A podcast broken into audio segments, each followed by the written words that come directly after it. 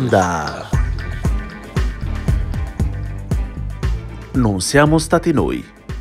Programma musicale a cura di Arcadio Baracchi e Jacopo Fallani. E benvenuti a una nuova puntata di Non siamo stati noi. Una trasmissione che spiega come niente si crea e nulla si distrugge, ma Tutto si elabora da Mozart e Sonic Youth, a cura in compagnia di Jacopo Fallani e... Arcadio Baracchi. Il suono esiste di per sé senza la musica. Giacinto Scelsi. Il vento che agita le fronde presso la sedia che a sua volta rappresenta il Ma che te ricordo dello spazio privato. Tutto, sete, fame, mi si sono gonfiati i piedi. E Agucci, sarà un posto qui dentro per piazza in caffè? Un maritozzo. Tutto quello che vuoi. Almeno se metteva a sedia. Aspetta un po'. Guarda che bella sedia. oh. Metta la sedia qui. Ci vado io a piatta qualche cosa da bere. E da bagnare. E come no? Via qualche pagnottella, una biretta pesca, quello che trovi, are. Sì, sì. Quello che c'hanno, Pio. Tu sta qua, non te muove, eh? E dove vado? Stai bene? Sì, are, fa un bel freschetto. Brava, ritorno subito io. Guarda, Alla sedia con corpo adagiato. Un'opera vivente? un'opera originale, cara. Io sui 18 milioni la comprerei. A me mi sembra bello. Vedi quel corpo? Sembra una sfera che prima si sprofonda verso il basso e poi si innalza piano piano come sospinta dal vento che muove la palma. Agu, qui a Biennale c'erano niente a mangiare, c'erano solo sti barattoli. Bevi, è fresco. E porca mignotta! Beh, vabbè, intanto Ma chi sono stanato. questi? Chi? Che stanno a fotografare? Chi? Questa è la mia signora. Che fotografate? Ma non glielo potevi dire tu? E che io devo dire? Che non sei una statua. Che è mica la donna nuda questa. Are, me volevano comprare per 18 milioni. 18 milioni. Beh, Mazzo, non è troppo. E con un film che abbiamo più volte saccheggiato, dove va in vacanza, l'episodio in particolare Le vacanze intelligenti, con e sotto la direzione di Alberto Sordi, tutto questo per dirvi un po', diciamo, come mh, eh, suggestione anche della frase appunto di Giacinto Scelsi subito in apertura, tutto questo per dirvi che questa puntata Non siamo stati di noi è eh, dedicata a un dibattito annoso, direi, secolare. Arte e bello, oppure arte è bello, oppure è bella l'arte, cioè il rapporto fra l'arte, il senso artistico Il e concetto in ambito sociale. Esatto, e la sua piacevolezza estetica, la sua piacevolezza formale, cioè tutta l'arte è bella oppure l'arte deve essere bella per essere arte, eh, ci siamo capiti. Non è che pensiamo di portare un contributo chissà quanto originale, anche perché sulla questione ci si sono scornati, come dire, cornuti più grossi di noi, per così dire, però è sempre una roba abbastanza stimolante, soprattutto se ogni tanto vi piace farvi uh-uh mentali su determinati argomenti. Arcadio, cominciamo altissimi perché la prima tranche è dedicata a quello che è bello e quindi buono.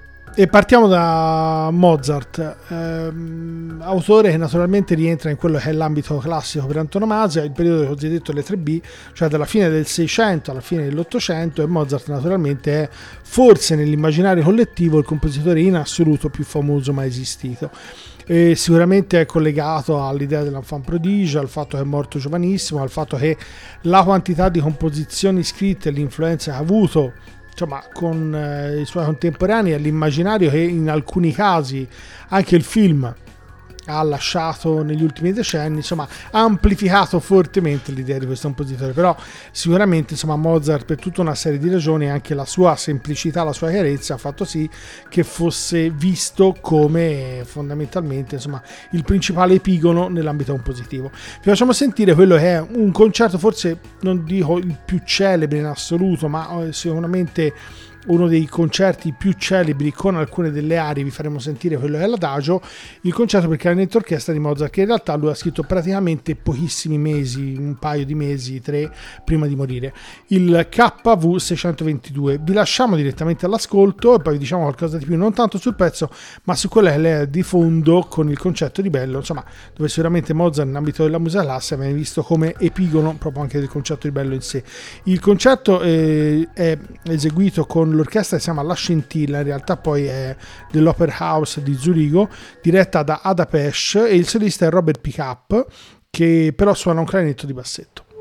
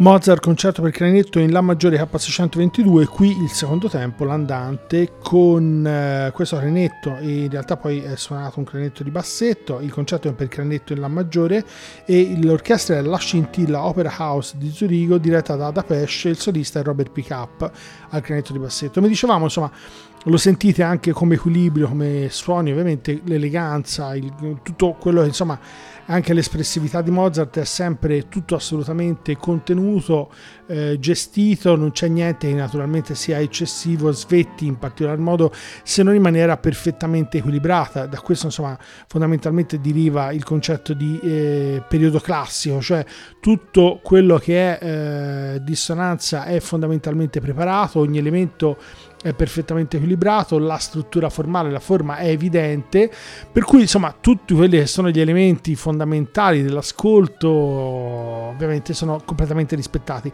Non so quali altri generi conosciate, ma la letteratura o altri, però naturalmente insomma il concetto di classico fondamentalmente, come si suol dire in maniera abbastanza ormai comune, è qualcosa che non smette mai di dire quello che ha da dire, ma fondamentalmente è anche qualcosa che è insomma allude a un'idea di bello e di perfezione, nel senso di piacevole però.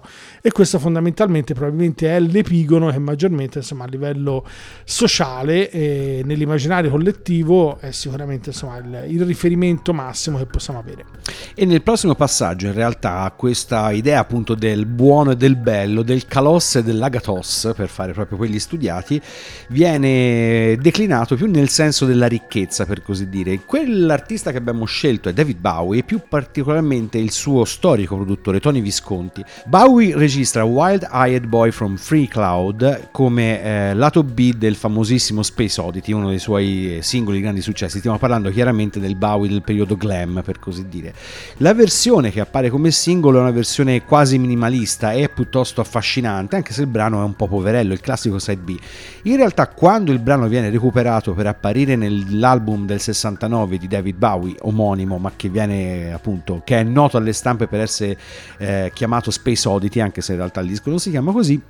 Wild Eyed Boy from Free Cloud viene recuperato insieme ad un'orchestrazione sontuosa, effettivamente impeccabile dal punto di vista formale, ma che tende da un certo punto di vista a far perdere completamente il focus a un brano, come dicevamo prima, eh, non particolarmente brillante. In realtà l'effetto che si ottiene al primo ascolto è quello di appunto un brano eh, anche molto efficace, soprattutto grazie a questo effetto un po' da K, diciamo, fatto dall'orchestrazione.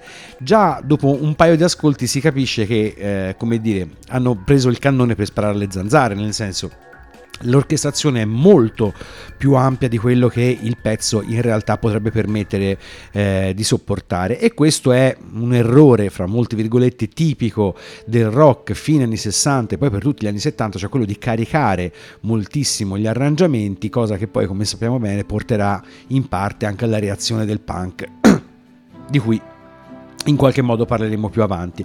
Quindi ce l'andiamo ad ascoltare questo Wild Eyed Boy from Free Cloud, David Bowie. Sullen faced, the village settles down, undetected by the stars. And the hangman plays the mandolin before he goes to sleep. And the last thing on his mind is the wild-eyed boy imprisoned neath the covered wooden shaft. Folds the rope into its bag. Blows his pipe of smolders, blankets smoke into the room, And the day will end for some as the night begins move on.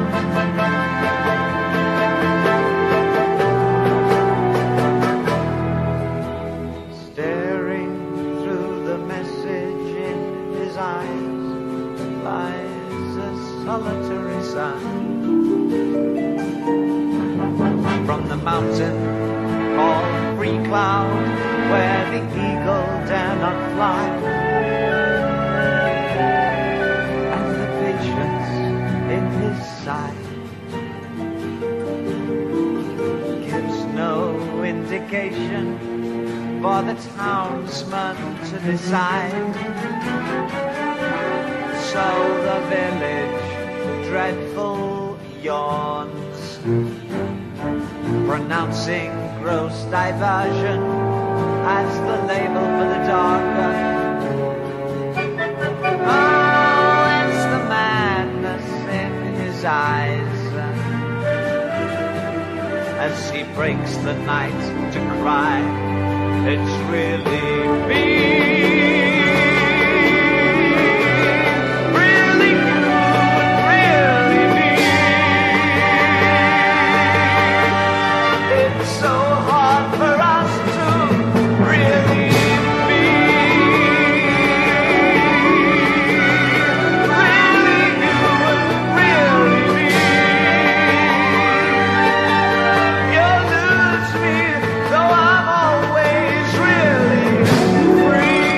Come dicevamo, parliamo di David Bowie per parlare soprattutto di Tony Visconti, che eh, accennavamo prima, ha caricato questo brano con questa orchestrazione enorme. Chiaramente, come si diceva, il lavoro è fatto da un professionista di grande, di grande mestiere, quindi l'orchestrazione in sé per sé è eh, molto bella, molto efficace e, ripeto, in primissima impressione fa scordare quanto il pezzo in realtà sia debole. Questo è un po' un classico della produzione Bowie periodo appunto glam, cioè quello di caricare molto alcune cose. Questo in brani classici come appunto Space Oddity appena citato, eh, in realtà sei andato dire, a portare acqua al mulino di una canzone comunque grandiosa che funziona benissimo anche con molti meno eh, diciamo mm, riccioli di quelli che la versione che conosciamo porta con sé.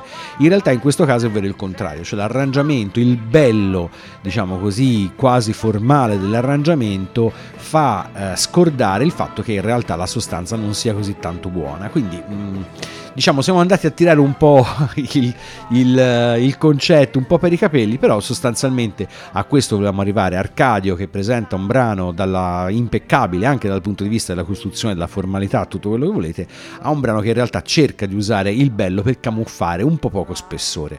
Ma a questo punto andiamo anche qui a scontrarci una questione annosa, cioè dalla bellezza che scaturisce o dalla semplicità o dalla complicazione. Ho scelto la complicazione, in realtà è un brano, i brani praticamente fra i brani più conosciuti di Johann Sebastian Bach e ovviamente insomma diciamo che abbiamo scelto fra gli autori principali più conosciuti eh, insomma durante tutte le tranche tutta la puntata anche perché poi alla fine andando a Sì, parlare esatto di quelli che sono insomma termini un po' assoluti per tutti insomma era, era più insomma era più comodo sicuramente utilizzare elementi che un po' tutti conoscono. Nel caso di Johann Sebastian Bach anche lui ha rappresentato eh, un livello di bellezza ormai sicuramente ha- diciamo riconosciuto dai più. Non so quanto poi in realtà tutti lo riconoscono a metallo ma sicuramente insomma dagli addetti ai lavori ormai è riconosciuto come uno dei più grandi compositori eh, che sono mai esistiti insomma nella storia umana. Probabilmente addirittura un crocevia fra eh, quelli che sono i tempi attuali e addirittura la musica antica a partire addirittura dal 300 è un autore però di una complessità tale per cui insomma in vita non ha goduto di grandi fortune anzi forse si è avvicinato maggiormente a quello che è un po' il suo nome alla fine della sua, della sua vita intorno alla metà del 700 e però ha una struttura formale, un rigore, un controllo anche di quelli che sono gli elementi strutturali delle composizioni veramente incredibile e sicuramente è uno dei grandissimi compositori che maggiormente ha usato proprio il contrappunto, cioè l'arte di concepire suoni anche con un concetto di natura armonica, ma in realtà partendo dall'idea di nota contro nota, per cui insomma un livello di complicatezza che si avvicina molto alla matematica.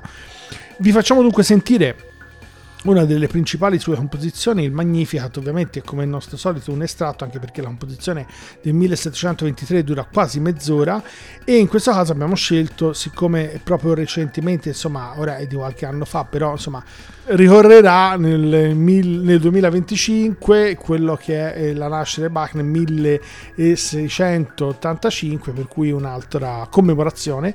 E in realtà poi lui era, avevano già cominciato tre anni fa nel 2021 perché in realtà 100 anni prima l'associazione Bach, quella olandese, dovrebbe essere la più antica europea, probabilmente anche la più antica nel mondo, aveva cominciato i festeggiamenti.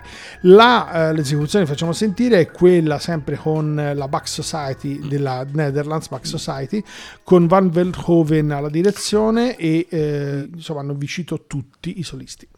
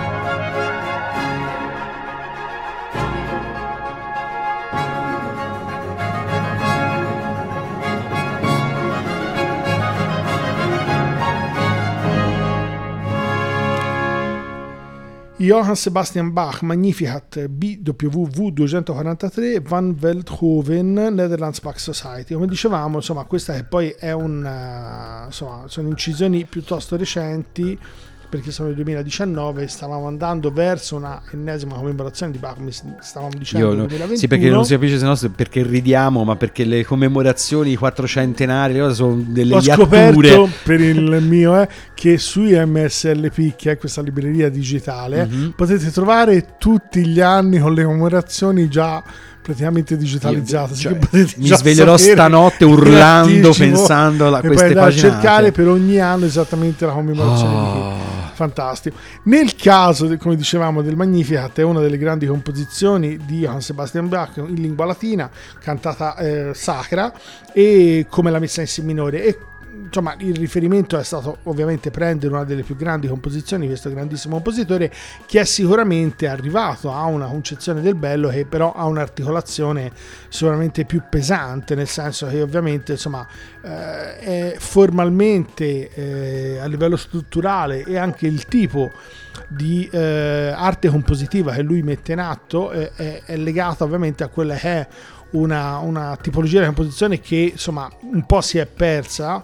Eh, insomma, immaginate che addirittura anche di Verdi si dice negli ultimi anni che si era messo a studiare il contrappunto, per cui in realtà con neanche 150 anni di distanza il, il contrappunto non era diventato come dire così solito nei suoi utilizzi. E poi in realtà insomma non, non, è stato perso una grandissima tecnica però diciamo che naturalmente Bach è sicuramente uno dei più grandi maestri che ci sono mai stati in particolare anche di questa tecnica e la sua perfezione la sua formalità è strettamente legata anche a questa concezione di linee sovrapposte da un punto di vista musicale. E se Arcadio ha scelto la via della complicazione barocca, e non è, il non è un, diciamo, un insulto in questo caso, io ho scelto la via invece della semplicità, puntando su una ballata classica nel vero senso della parola. Stiamo parlando di Ben Folds con Fred Jones Part 2. Eh, ben Folds è stato per anni il leader dei Ben Folds 5 e eh, rientra nella categoria dei cantautori col pianoforte, diciamo un po' all'Elton John. La caratteristica principale dei Ben Folds 5 Live e poi di Ben Folds da solo è quello di avere costruito delle ballate estremamente efficaci che avevano soprattutto come loro eh, principale corpus, diciamo, tematico, quello della, del raggiungimento della maturità, insomma, in qualche modo, della tristezza, il senso di nostalgia della gioventù e soprattutto delle inevitabili delusioni tipiche dell'età matura. La caratteristica invece di Ben Falls che lo rende un po' un caso atipico è il fatto di riuscire a creare queste tessiture musicali molto classiche, molto tipiche, niente giri raffazzonati, niente cose particolarmente articolate musicalmente, con delle melodie più piuttosto accattivanti, soprattutto con una, un senso della struttura, anche questo estremamente classico. Tutti elementi che potrebbero far pensare a qualcosa di già sentito e noioso, però come accennava anche Arcadio proprio in apertura di puntata, il classico in realtà è qualcosa che non smette mai di dire quello che deve dire e in un certo senso, nonostante che Ben Folds sia forse un autore piuttosto misconosciuto eh, la sua classicità in un qualche modo riesce a passare proprio quando la strumentazione si riduce al minimo e lui si trova da solo sostanzialmente con la, con la voce, il pianoforte e poco più a raccontare queste storie di vita minuta. Quindi ce l'andiamo ad ascoltare con questo Fred Jones Part 2 Ben Folds. Fred sits alone at his desk in the dark. There's an awkward young shadow that waits in the hall He's cleared all his things and he's put them in boxes. Things that remind him that life has been good. 25 years he's worked at the paper.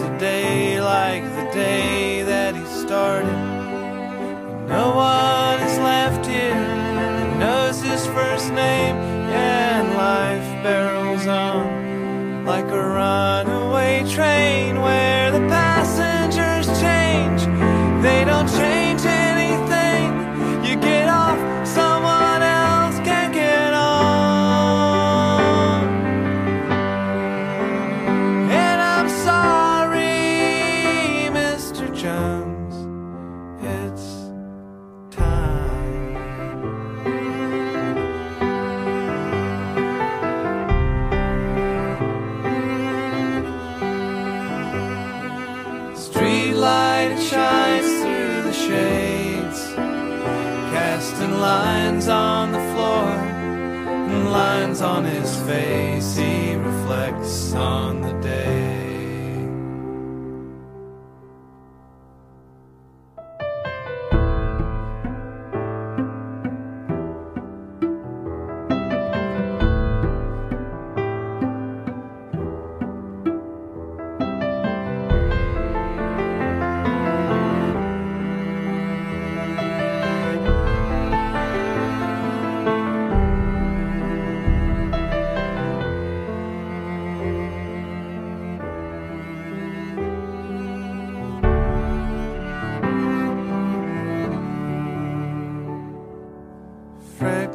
his paints out and goes to the basement, projecting some slides onto a plain white canvas and traces it.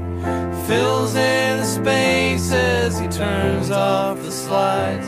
And it doesn't look right yet. And all of these bastards have taken his place. He's forgotten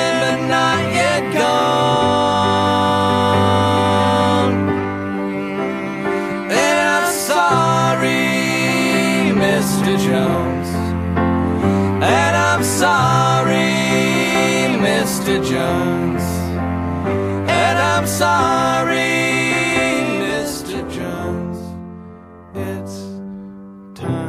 L'album è Rockin' the Surbus, Ben Falls, appunto senza i Ben Falls 5, questo album, il primo album uscito quando ha lasciato appunto la band. I Ben Falls 5, ben Falls 5 eh, sono noti per qualche singolo abbastanza efficace, ma insomma anche qui non una grande carriera, oltreoceano la band è statunitense. Ben Falls forse ha avuto addirittura meno eh, carriera della sua vecchia band perché appunto legato a un- una serie di stilemi ritenuti un po' vecchi quindi non particolarmente alla page.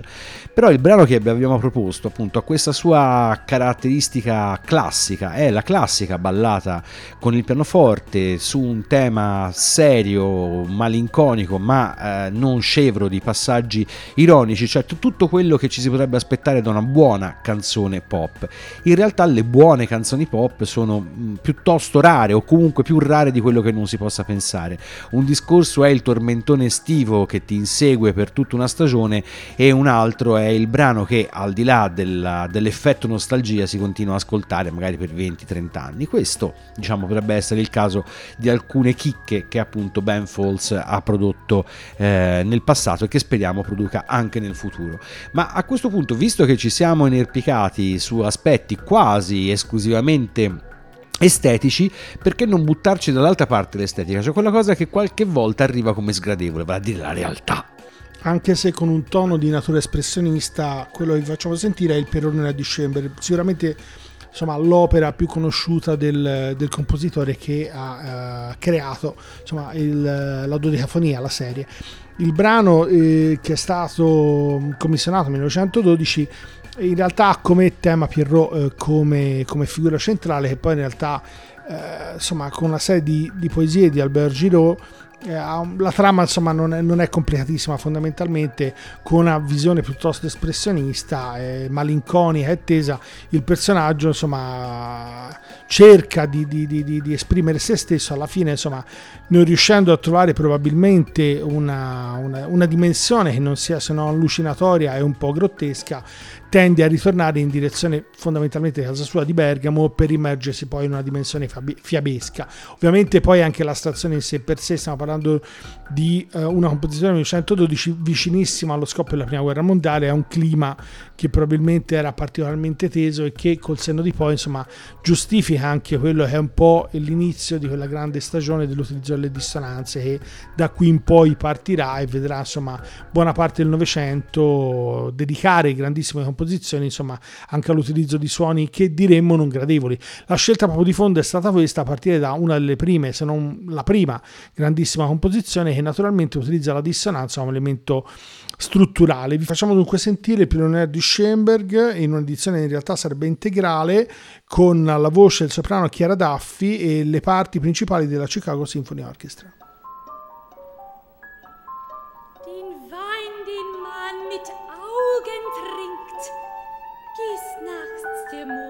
In Wogen nieder.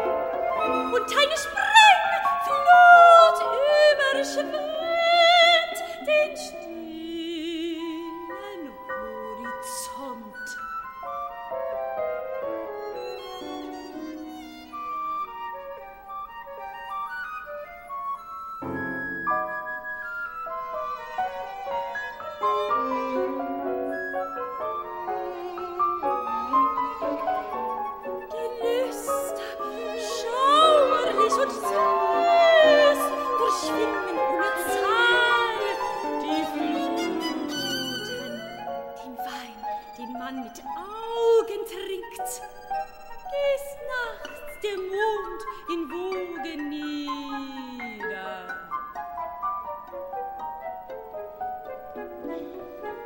Der Dichter, der die Andacht träumt, er rauscht sich und dem Heil getraut.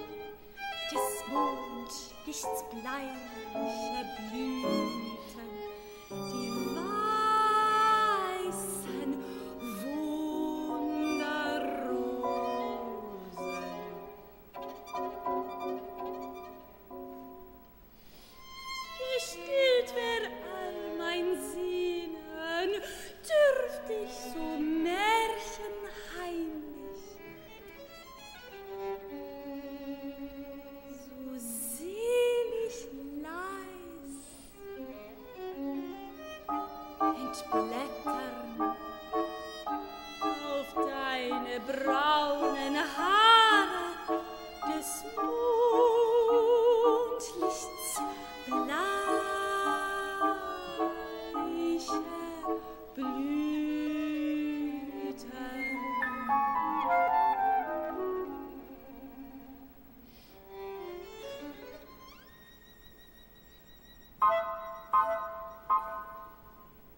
Piero Lunaire di Schoenberg, composizione 1912, qui con Chiara Daffi al soprano, scusate, e le principali parti della Boston Symphony Orchestra.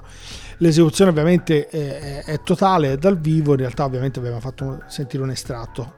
E questa è sicuramente è la prima composizione dove viene utilizzato lo Sprachgesang e quello che è il sistema della dodecafonia è sicuramente la composizione più famosa sia per quello riguarda questa, questa tecnica sia per quello che riguarda le, le- le- composizioni di Arnold Schoenberg che è il padre fondamentalmente della seconda scuola di Vienna. Come dicevamo il concetto di arte in realtà dovrebbe essere piuttosto ampio e, e, eh, rientra all'interno di tutto questo anche tutto ciò che in realtà poi eh, naturalmente è dissonante e non per forza di per sé gradevole.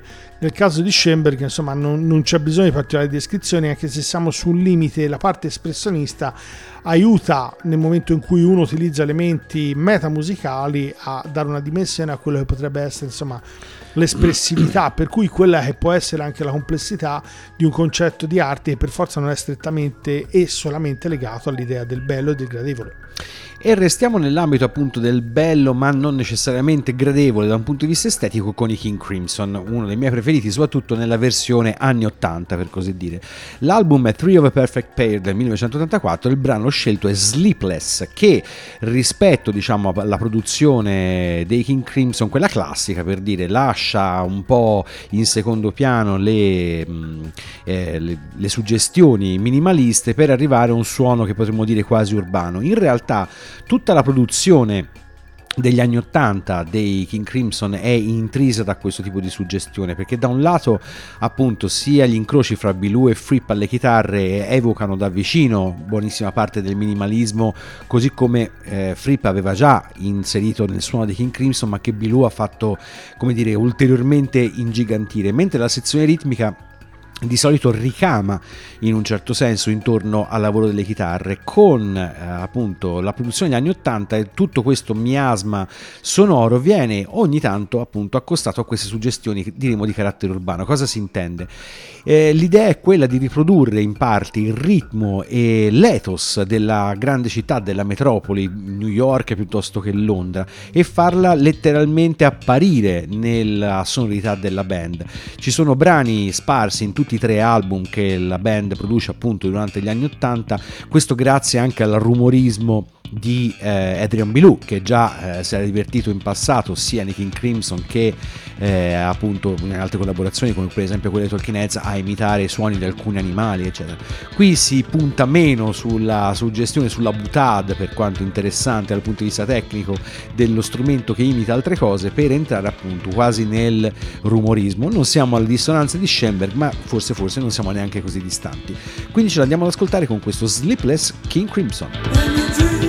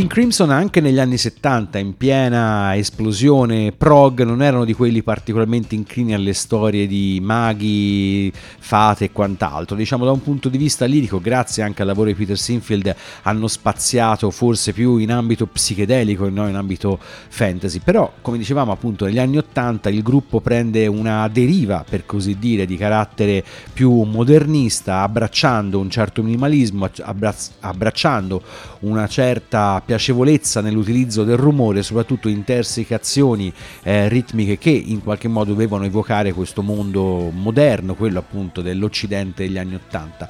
Tutto questo curiosamente ogni tanto con qualche eh, bella suggestione d'Oriente perché eh, in quel momento diciamo, citare il Giappone quasi correttamente, filologicamente dal punto di vista sonoro, era qualcosa di più di un semplice esotismo. Questi sono uno dei tanti motivi per i quali poi i King Crimson negli anni Ottanta sono rimasti eh, nel cuore di tanti, compreso il mio, perché eh, appunto un, un, mix così ehm, intenso, articolato e soprattutto intelligente faceva sì eh, ogni tanto stridere i denti per alcuni rumori, però non si poteva certo che non definire bello e di questo per l'appunto stiamo parlando. Ma per l'ultima tranche spingiamo ulteriormente l'acceleratore perché abbiamo deciso che l'idea qualche volta prevale su il resto. È un compositore in realtà abbiamo ripassato, ci ha passato recentemente, Giacinto Scelsi, e eh, in questo caso poi il brano che utilizziamo è in realtà un brano che in qualche modo con un'idea di programma che in qualche modo già di per sé il testo del il titolo del brano dà, può in qualche modo introdurre un po' una dimensione orientale che naturalmente fa da veicolo nel cercare di eh, ovviamente dare una dimensione a quella che può essere una concezione musicale non prettamente legata a un'idea classica o romantica del bello, ma a qualcosa che si spinge al di là di, di, di una dimensione che forse è in, in, questo senso più tipicamente europea e per certi aspetti anche più tipicamente culturalmente legata alla dimensione europea, almeno pre-Novecento storico e contemporaneo. Vi facciamo sentire questo brano di Giacinto Scelsi, in realtà dovremmo farcela a farlo quasi tutto perché 4 minuti e 47. Ma qualcuno scapea, come dicono esatto. a Siena un lavoro che in realtà nella sua composizione dovrebbe essere un anno prima della morte di Chelsea nel 87, in realtà è eseguito da Scodanibio nel 90 e in questo caso è, è Giacinto Chelsea in Mantram per double bass.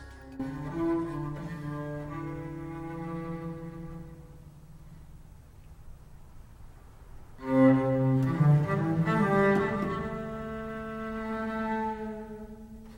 you.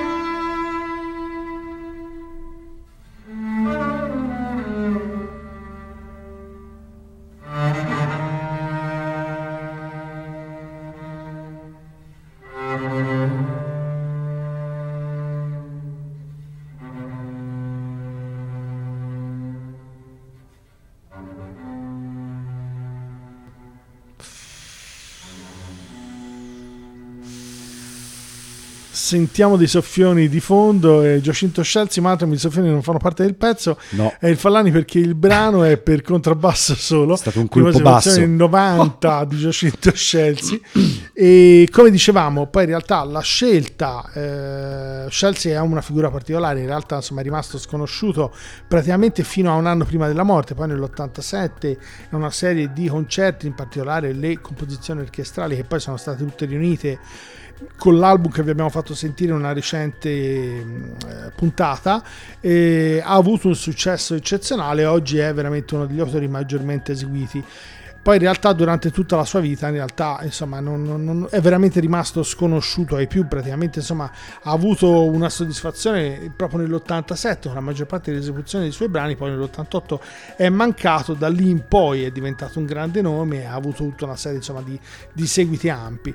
Come dicevamo in realtà nella contemporanea potevamo muoverci verso altri lidi assolutamente più complicati però nel caso specifico abbiamo scelto un brano che eh, avesse un elemento di suggestione forte che desse l'idea eh, anche di quello che può essere un elemento concettuale in questo caso un po' superficialmente però sicuramente per dare l'idea per avvicinare a quella che può essere una concezione come dire diversa da quella che è una concezione formale sonora di stampo classico e più dedicata direttamente al bello in questo caso abbiamo un, un brano che ovviamente sente l'influenza dell'Oriente e ha un'idea fondamentalmente è quello la forza fondamentale legata al brano E chiudiamo con un gruppo che ha fatto della fine delle idee classiche, forse la sua ragione d'esistere, peraltro di un'esistenza piuttosto breve. La band si chiama This It e l'album This It. Scusate il gioco di parole. Stiamo parlando di un disco che ai tempi, anno 1981, non ha eh, riscosso chissà, chissà quale successo, anche perché è un disco piuttosto, diciamo, duro, però è uno di quei dischi che poi la storia ha in qualche modo rivalutato e fatto diventare fra quei dieci album seminali tipicamente tra la fine, anni tra la fine degli anni 70 scusate, i primi anni 80 che hanno influenzato perlomeno tre generazioni successive. La bellezza dei This It è quella appunto di aver come dire, buttato a mare sostanzialmente tutto un sacco di cliché musicali, soprattutto di cliché formali, un sacco di sonorità che in- nel caso loro non sono assolutamente piacevoli o perlomeno non sono piacevoli nel senso appunto classico del termine e soprattutto un atteggiamento piuttosto come dire aggressivo espresso attraverso la lente quasi dadaista, quindi anche dal punto di vista testuale i brani come dire svariano piuttosto ampiamente. Tutto questo a formare un disco appunto questo di Sit eh, estremamente interessante se siete amanti dell'arte in senso astratto. Qui chiudiamo il cerchio, nel senso se non siete particolarmente affezionati all'idea che le cose belle siano per forza buone. Qui sono, siamo- ci troviamo di fronte quasi all'esatto contrario. Siamo di fronte a cose buone ma tutt'altro che belle dal punto di vista musicale, formale e quant'altro. Ci andiamo ad ascoltare SPQR, appunto, sigla che a noi italiani dice moltissimo This Heat.